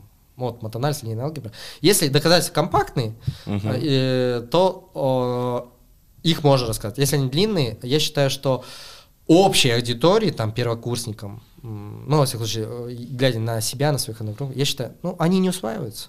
Вот. Их можно э, дать как отдельное задание разобрать дома, да, как-то угу. его проконтролировать, да, да, проверить. Но просто на лекции рассказывать доказательства. Ну да мне, да, мне кажется, на самом деле очень важно, чтобы, может быть, вот эту вот легкость сохранить, э, не пропускать их, но какие-то основные моменты идейно рассказать, но не уходить в эти кучу, не знаю, расчетов, да, там, на да, 3-4 часа. Ну, я помню, кстати, я сам иногда уходил. А, ну, э, ну не 3-4 часа, у меня всегда есть ограничение в одну пару. Да, да, да. Но а, и, и это всегда, то есть, если ты что-то монотонное делаешь в течение там 20 минут у доски, тебя слушает полтора человека. Ну да, да, да, да. То есть э, надо все-таки э, сохранять какую-то динамику. А вот как ты относишься к такой фразе? Я ее иногда слышал то, что зачем нужны доказательства в теоремах, главное уметь их применять.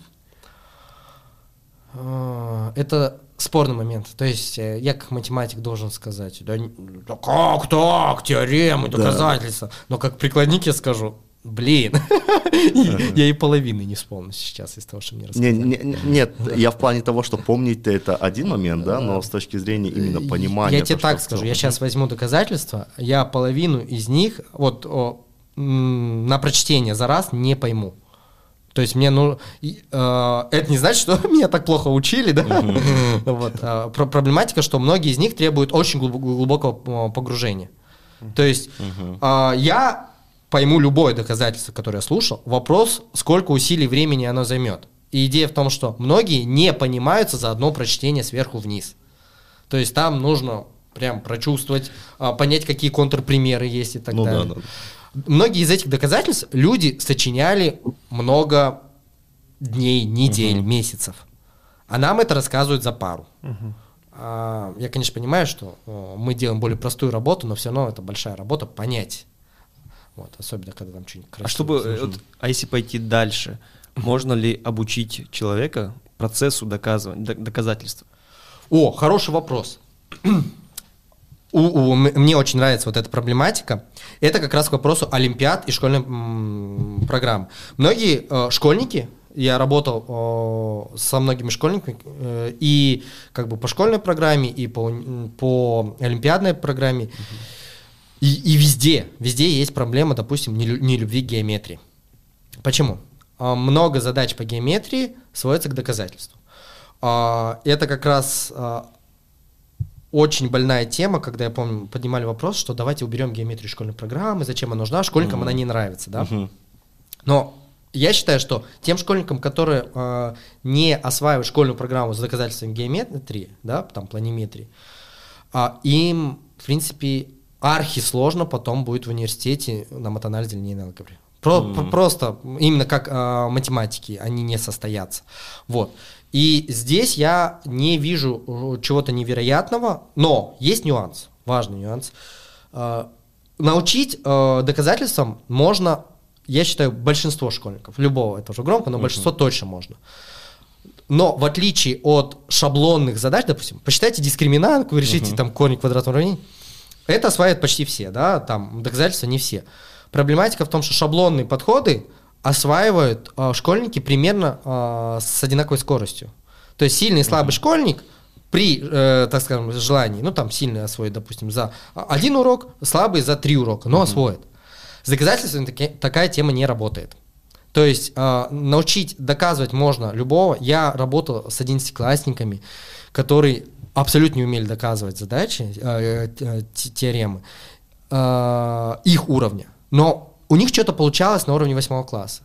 Я понимаю, что ему просто сейчас рано. Ну, он в свое время упустил этот Да, да, момент, да, да. и вот в 11 классе ему нужно какое-то сумасшедшее доказательство там сочинить, да, и он показывает задачу, я ему говорю, ну, здесь так, так, так, заметим то, то, то, вот это знаменитое, заметим что? Заметим. Блин, как вы заметите? Ну, блин, это опыт. Я Да, да, прорешал да. там тысячу задач, и из них вот это встретилось 50 раз. Понятно, что я сейчас делаю магию. Если бы ты про- прорешал хоть какую-то часть, то это не было бы для тебя магии. И э, здесь м, идея в том, что по геометрии я с тем э, 11 классом понял, что 8 класс, он доказывать умеет что угодно. Но вот 11 о, нет. А и, и мы за один год уже не успеем его дотащить до уровня 11 класса.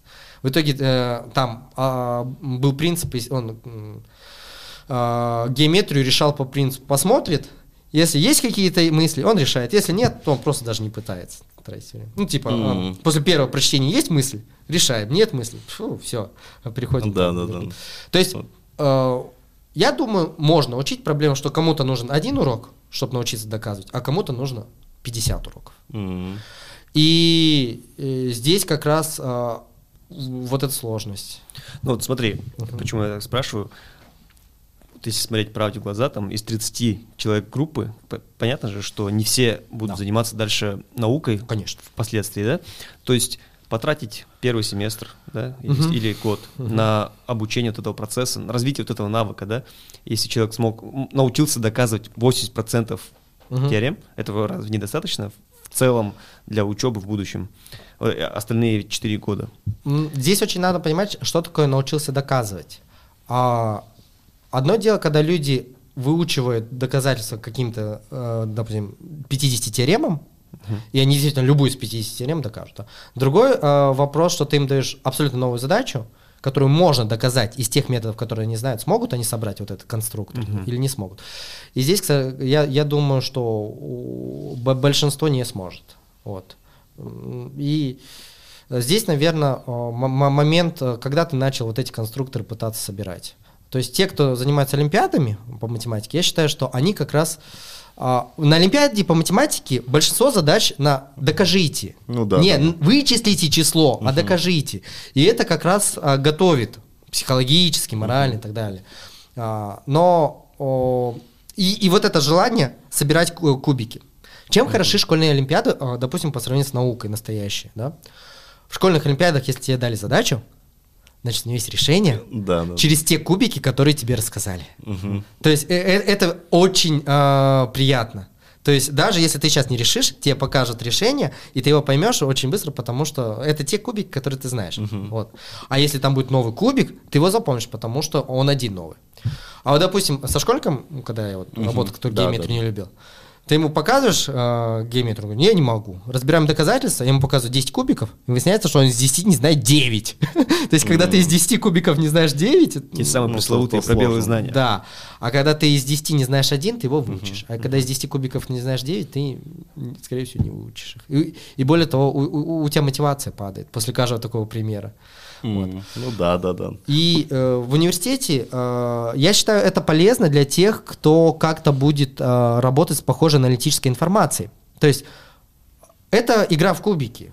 То есть у тебя есть некие паттерны, которые ты знаешь, вот, и тебе нужно решить какую-то проблему из текущих паттернов. Ты их комбинируешь и решаешь. Это то же самое доказательство, то есть э, язык другой. Это может быть даже какая-то бюджетная политика, там не знаю. Вот. Ну да, да, да. А, у тебя есть шаблонные действия, надо их собрать, чтобы решить задачу. Вот. И здесь как раз момент, а, как много кубиков ты умеешь собирать. О, большинство людей, ну не большинство, да, большинство людей ленивы, и чем меньше кубиков, тем лучше. Многим нравится, когда, знаешь, у тебя есть одна проблема, которая решается одним кубиком, и вот так всю жизнь всё, работаешь. Да, да. да, да, да. Вот. А когда ее нужно решить двумя кубиками, которые ты, кстати, знаешь, ой, там сложно, больно, ой, не мое это. Ну всё. да, да, да. Вот. А вот теперь а, перейдем к концу университета. Я как понимаю, ты закончил на красный диплом. Да. А, вот сейчас мы про твою историю послушаем именно уже карьеры. А у тебя одногруппники, кто где примерно? О, ребят, вы, вы, вы, короче, не на того нарвались. Если э, мне сказать слово Олимпиада или сказать слово одногруппники, э, я не заткнусь никогда. Вот. Для этого мы тут собрались. Да, да, да. А, Одногруппники, а, я считаю, а, в моем наборе были суперские, потому что у нас было на 25 выпускников 7 красных дипломов. Мгм. Это мощно. высокий результат на ВМК, по-моему, самый высокий, э, именно в филиале МГУ.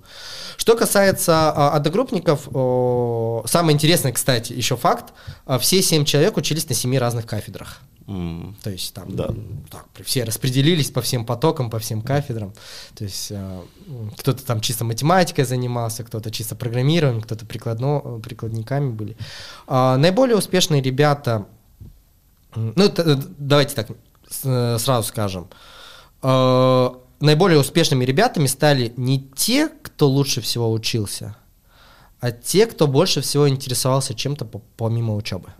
М. Вот немного демо- демотивационный, да, такой Но, анти- но что это именно? То есть Что помимо именно? учебы? Мгм. А, Хобби? допустим, Леша Шаров, а, он а, очень много со второго курса пытался найти работу. Сначала а, писать сайт. Хотя он вообще не, не, программист со школы. Первый курс он очень страдал от программирования, у него ничего не получалось. Но а, второй курс а, он начал, все, я буду программистом, учил PHP, учил там базы данных. Вот. а В Москве, когда учились, он тоже где-то подрабатывал постоянно. В итоге он оказался во Вьетнаме, стал вице-президентом Lazada Group, это дочерняя компания Алибабы. Вот. Э, Делает там какой-то супер-мега-магазин вот, с, с ги- гигантскими мгм. нагрузками. Вот. А, Он, кстати, не, не на красный диплом закончил. Вот. Вот. Но а, идея была в том, что я четко помню, что он всегда пытался чем-то заниматься помимо учебы. Он учился хорошо, Мгм. то есть он не отличник, но он хорошо учился. А, И всегда чем занимался. Что касается других успешных, вот другой успешный пример это PhD в Англии, э, это Мгм. Рауан Аклжанов. Тот товарищ, которому на первом курсе тяжело давалась очень математика, но он как танк страдал, учил, учил, учил. Если на первом курсе он меня что-то спрашивал, то на третьем курсе я уже знал, что если что-то не понимаю, можно подойти к нему. М, Вот. Это интересно. У него была сумасшедшая э, в Москве э, библиотека. Он на полном серьезе э, собирал свою библиотеку по математике. То есть ну, мати- в Москве нет проблем с литературой Да, в печатном виде, и у него были. А вот эта книжка вот про такую область математики, это про такую. То есть э, уже тогда было понятно, что человек все заряжен на математику, и он за- защитил PhD. А, Вот. а- а сейчас чем он занимается? Он защитил PhD и вернулся в Казахстан. Я вот, к сожалению, после его возвращения не знаю, кем он устроился, Мгм. но он весь такой товарищ, э, который интересовался э, не только теоретической математикой, где он за- защитился, но и прикладной математикой с точки зрения там, а- анализа данных. Вот. Да, да, да. То есть товарищ, я думаю, достаточно успешный.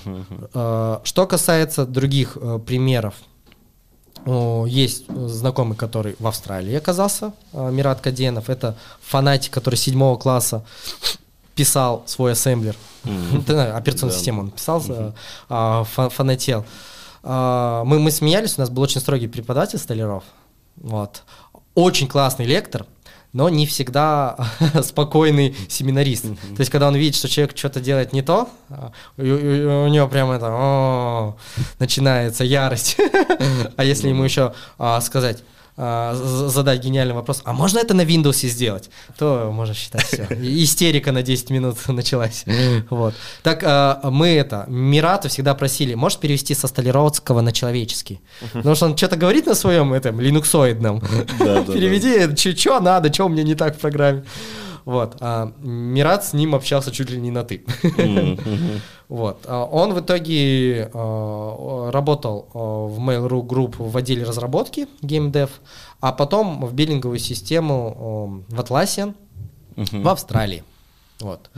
А, Собственно говоря, достаточно хорошая у него карьера, успешная была есть, наверное. Он, он собирался уходить, э, кстати, с работы, чтобы поучиться. Вот интересная э, мысль, мне кажется, тоже надо донести до слушателей. Человек э, программист, но когда он учился на ВМК, он понял, что он, по программированию многие вещи он может доучить сам, а вот по математике не может.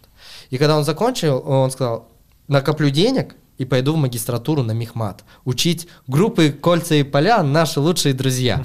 Ага. Вот. А, И, насколько я знаю, он в Австралии на полном серьезе поступил в магистратуру по теоретической математике, Pure. Maths. Не, ну это классно, мне кажется. Причем на что, да. платный, за свои деньги. Вот. Ну, тоже нормально. То значит, есть, значит, у, можешь себе у позволить. человека была э, именно мотивация, он Мгм. хотел, потому что ему в кайф от математики.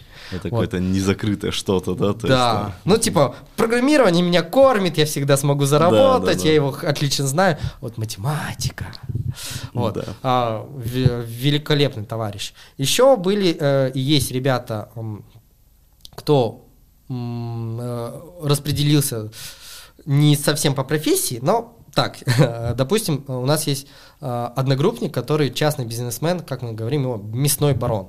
Мгм. Вот. Мясной барон, э, собственно говоря, занимается поставками мяса.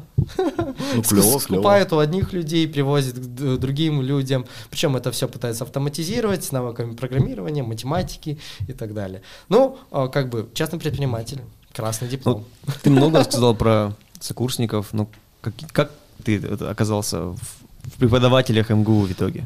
Так, э, Про в, себя. в преподавателях я оказался, э, скорее всего, из-за своей, из-за своего хобби. То есть у всех есть хобби, я считаю. Э, э, Просто кто-то, у кого-то оно активно, у кого-то пассивно. У меня активное хобби было э, учить школьников. Когда я э, учился в самом университете, я с первого курса каждый год работал со школьниками. Первый курс я работал с олимпиадниками, старшеклассниками, второй курс с олимпиадниками среднего звена, третий курс в Москве я работал с неуспевающими школьниками по школьной программе. Четвертый курс э, это мой рассвет. Я занимался центром дополнительного образования Пифагор в Астане. А, занимался именно тоже со школьниками, скорее старшего звена олимпиады. Это репетиторство, да? Э, ну, это э, не совсем репетитор, потому что это все были групповые занятия, то есть это не индивидуально, это вот мы собираем группу.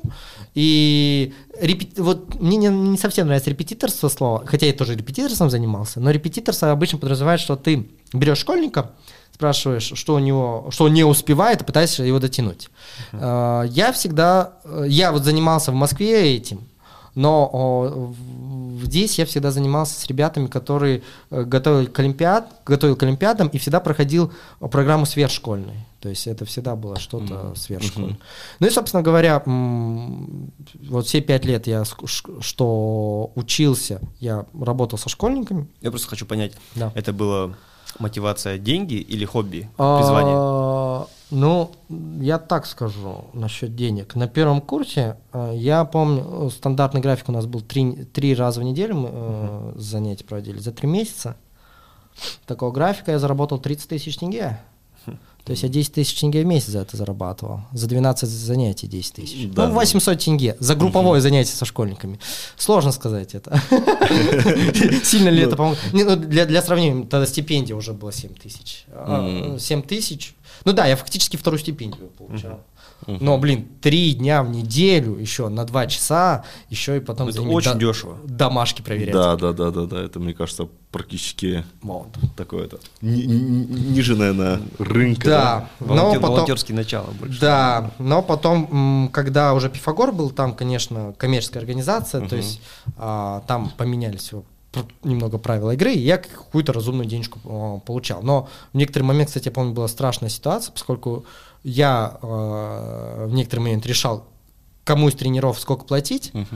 а, и у меня абсолютно было нулевое образование с точки зрения там, частного предпринимательства. Ага. Э, Я не знал такой странный эффект, что сентябрь и октябрь, они врут с точки зрения дохода со школьниками. А в сентябре-октябре ты всегда зар- зарабатываешь сильно больше, чем в другие месяца. На третьем месяце, по-моему, идет февраль, а в остальные месяцы ты, блин, по нулям ходишь, э, и когда, я помню, в сентябре договаривался с, с тренерами, ну, я прикидываю, столько, столько будем Да, да, да. э, зарабатывать, вот столько тренер получает, столько, ставлю зарплату, вот, а себе по остаточному принципу, ну, типа, вот, сверх. Так вот, этот остаточный принцип к концу года обычно шел в минус. Нормально. Чтобы выплатить зарплату тренерам, я уходил в минус по бюджету. Это, я- но это все один год так было. и Я понял, что частное предпринимательство это, наверное, не мое. Но э, сам факт, что э, я фанател всегда от обучения именно сильных ребят. Э, Мне тяжело давалось обучение, так сказать, вот дотянуть до школьной программы. Мне всегда тяжело. Но несколько раз я занимался. Но основная деятельность направлена была сильными ребятами. И, и в университет я шел по двум причинам. Первое. Я думал, что я продолжу работать со школьниками-олимпиадниками а, допустим, после обеда, а до обеда вести занятия в университете. Потом я понял, что и в университете есть олимпиады, допустим, по программированию, по математике, и можно с, со студентами, э, э, студенты там Назарбаев университета, КБТУ, uh-huh. МУИТа отлично выступают на олимпиадах по программированию, uh-huh. и университеты этим гордятся. Ну, вот, собственно говоря, МГУ в Москве тоже неплохо. А, э, давайте МГУ выступает либо очень хорошо, либо очень плохо, очень нестабильная да. штука. Но тот же там университет ИТМО в Санкт-Петербурге стабильно очень высоко. И, и, и университеты, которые стабильно хорошо выступают, они всегда гордятся, показывают. Uh-huh. Я думаю, а чем мы хуже? Давайте тоже. Э, заразился и, собственно говоря, э, работая в университете, почему вот я так долго там был, uh-huh. э, я прям развивал э, олимпиадное движение. Э, когда я дошел до некоторой точки, выше которой, ну, там, не позволяли организационные вопросы, мои знания и уровень студентов, вот, mm-hmm. я понял, что, наверное, а, лучших результатов мы уже добились. Вот, как раз, а, когда ребята а, закончили, э, которые показали лучшие результаты, у меня появилась такая мысль, что, ну, наверное, пора уходить. А потом ты куда перешел? Я перешел в BTS Digital. Меня туда позвал хороший знакомый, у которого даже чуть-чуть попреподавал. Mm-hmm. Он на два года младше меня, э, закончил ВМК. А, будучи на первом курсе, я как раз у него преподавал чуть-чуть. Mm-hmm. Он был десятиклассником. Mm-hmm. Что такое BTS Digital? BTS Digital — это большая компания, которая м- э, является, не знаю, как правильно ли это сказать, дочерней компанией ERG. Вот. И, э, насколько я понимаю, общая философия делает добро, э, в том числе на некоммерческой основе, а именно добро в виде IT-продуктов. Uh-huh. То есть э, у, у ребят есть продукты, такие как iTunes Messenger, э, есть iTube, есть iNews, причем работая там, я сразу хочу развенчать вот этот миф, что BTS Digital, вот там очень, я помню, много негатива вылилось на i Messenger, типа, вот, сейчас i введут и закроют там Telegram и заблокируют, uh-huh. все, не будет мессенджеров, заставят yeah. этим i пользоваться. А, я точно помню, там очень классная команда была безопасников. Мы, работая в отделе ML, не смогли у них ничего не взять, они нам ничего не отдали и сказали, нет, все, все закрыто, и мы mm-hmm. не про это. Mm-hmm. А, а, общаясь с руководителем отдела, он сказал, что как только начнутся там вот эти провокации в сторону закроем другие мессенджеры, типа э, он уволится. Mm. То есть, э, ну, Интересно. во всяком случае, я не знаю, что наверху обсуждают, uh-huh. но я слышал, что внизу обсуждают, и как видят э, руководители отделов. Руководители отделов там хорошие, классные специалисты, uh-huh. которые делают э, продукты. У нас немного, о, о, наверное, не привыкли к тому, что государство что-то делает бесплатно и хорошо. Uh-huh. вот.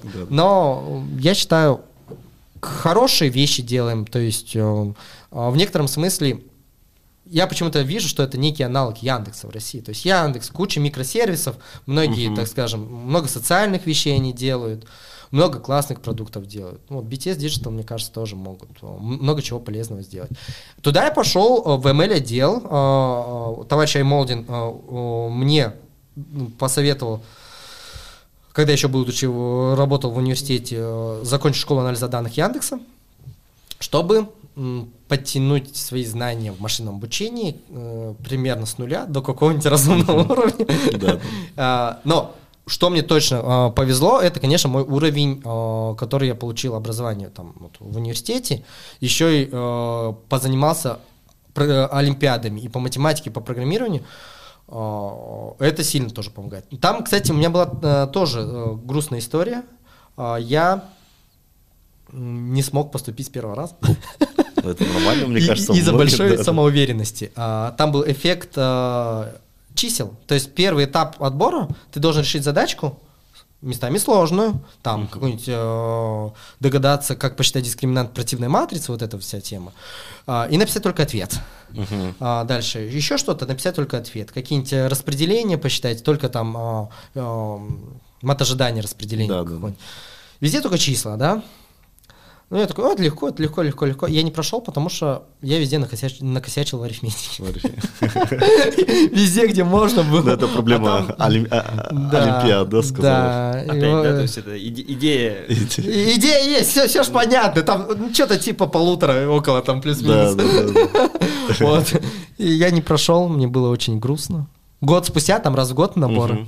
Год спустя я подошел абсолютно иначе. У меня был открыт компьютер. На компьютере была Вольфрам математик. А, А рядом был а, открыт а, IDE-шка, где я реально прогал.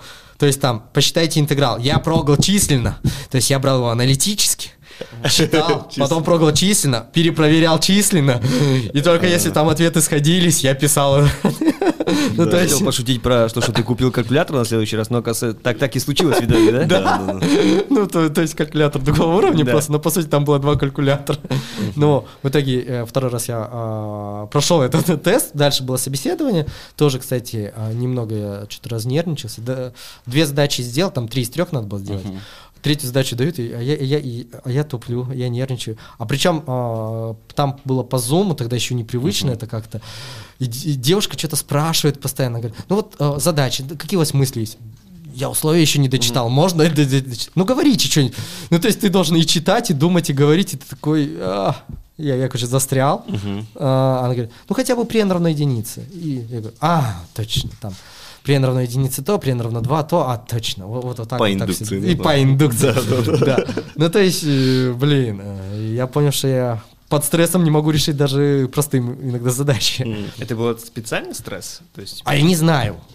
Мне кажется, ну, она, мне кажется, она хотела помочь, а получалось наоборот, что я, и- и я привык как бы думать э, над такими задачами, когда мне никто не мешает, там все, уши закрыл, а тут надо еще говорить.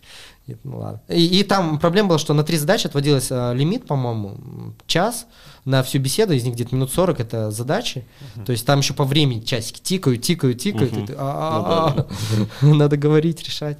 Но а, потом, я не с первого раза, а потом еще и закончил первый семестр. Там есть тоже опция взять академ. Первый семестр я неправильно закончил, потому что я не общительный. Совет, будьте общительными. А, общительность, она, короче, решает, оказывается, кучу проблем в жизни. мне кажется, А. наши слушатели, слушатели поспорят с тем, что не общительный. Нет, с микрофоном я люблю общаться.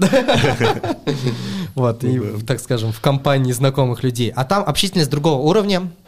А, Там общительность а, уровня, ты учишься на заочном, я учусь на заочном, а есть еще очное а, обучение. Ребят, кто учится очно, они реально приходят, а, ра- рас- обмениваются идеями насчет домашки, контролируют сроки сдачи домашек.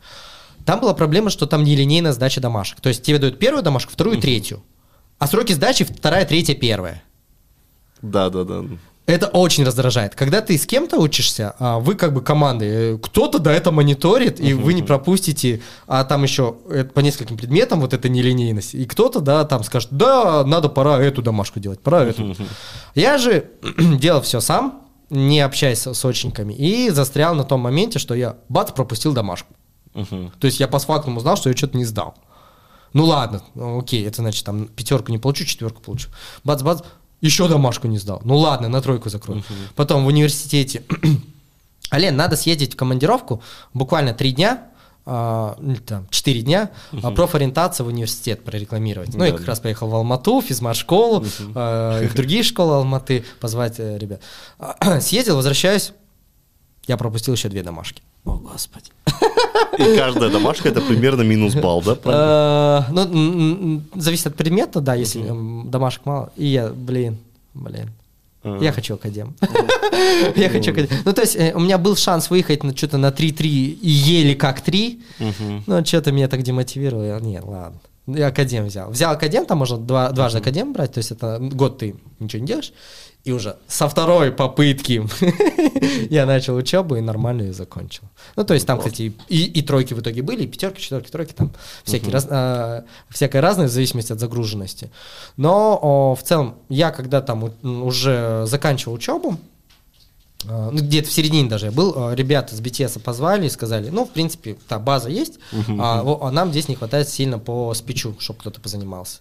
Я, окей, ладно, пошлите, буду заниматься Да, спичом. да, ну и, собственно говоря, начал заниматься там а, распознаванием речи, синтезом речи. Но сейчас ты не в BTS же, да, работаешь? Нет, а, Да. в BTS я проработал полтора года. Мне там очень понравилась команда, там была очень классная команда.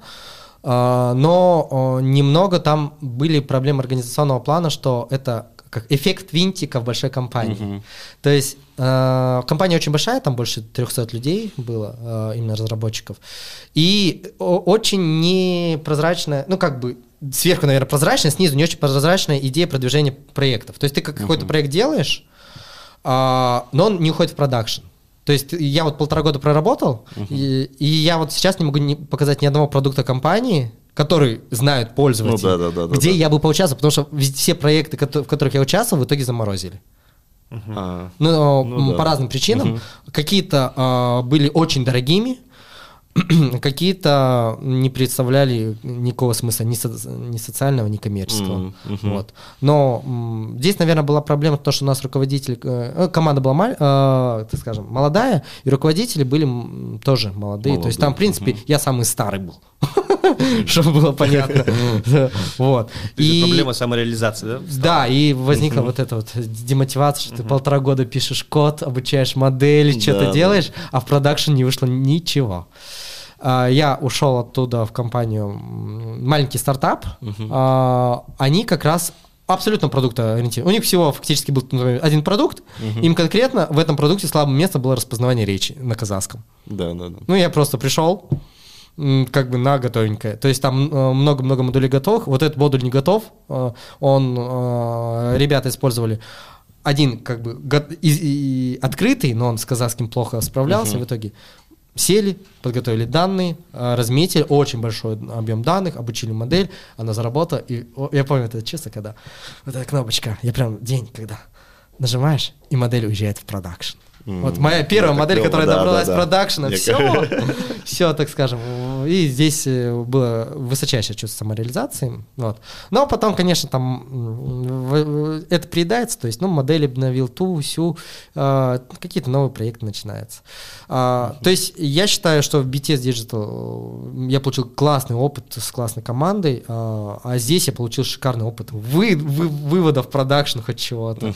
что То есть ты там был прям а, программистом, да? Ты сам все писал? Или как бы больше конструктором, архитектором? А, Я именно занимаюсь а, распознаванием речи, то есть а, и сопутствующими вопросами. А именно моя задача обучить модель, а, если надо потребовать а, разметить данные, а, я запаковываю это в модель, отправляю куда-то, но высокоуровневым архитектором, который макроархитектор, нет, я не был, ни, ни там, ни тут.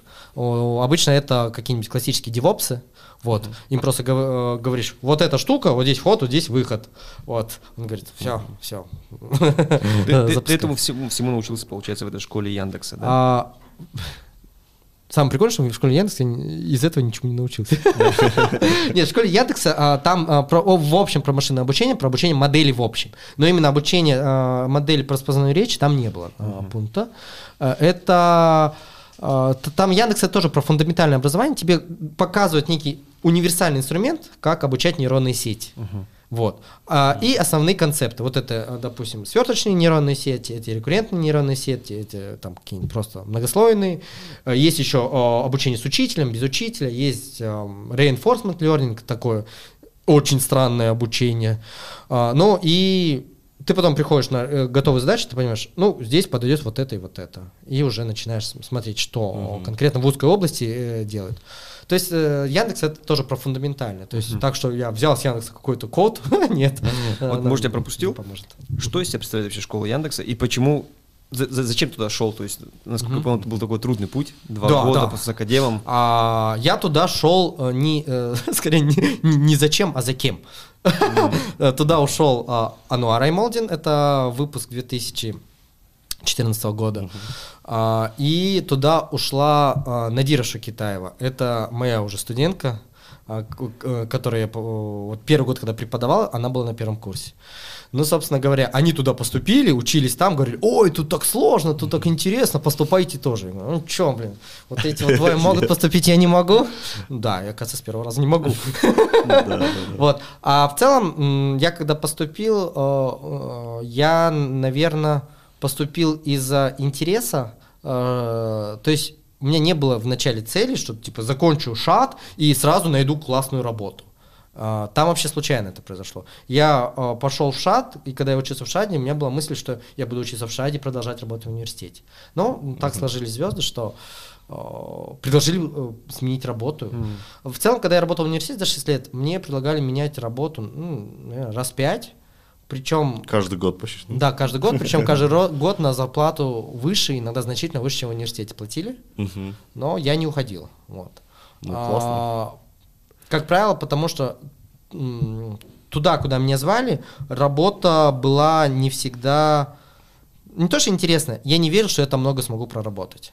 Мгм. То есть э, э, бывает такое э, понимание, что да, я смогу там, интересно будет, наверное, первый год-два, но потом я просто а, или уволюсь, и- или буду очень плохо там работать, поскольку оно приестся. Вот. А что касается вот этой разработки по, с нейронным системами, машинным обучением, а, видимо, сейчас волна, и сейчас, мне кажется, это интересно. Вот. Да, да, да. И интерес не спадет там лет 10. Ну, в целом, да, я бы, наверное, хотел сказать то, что,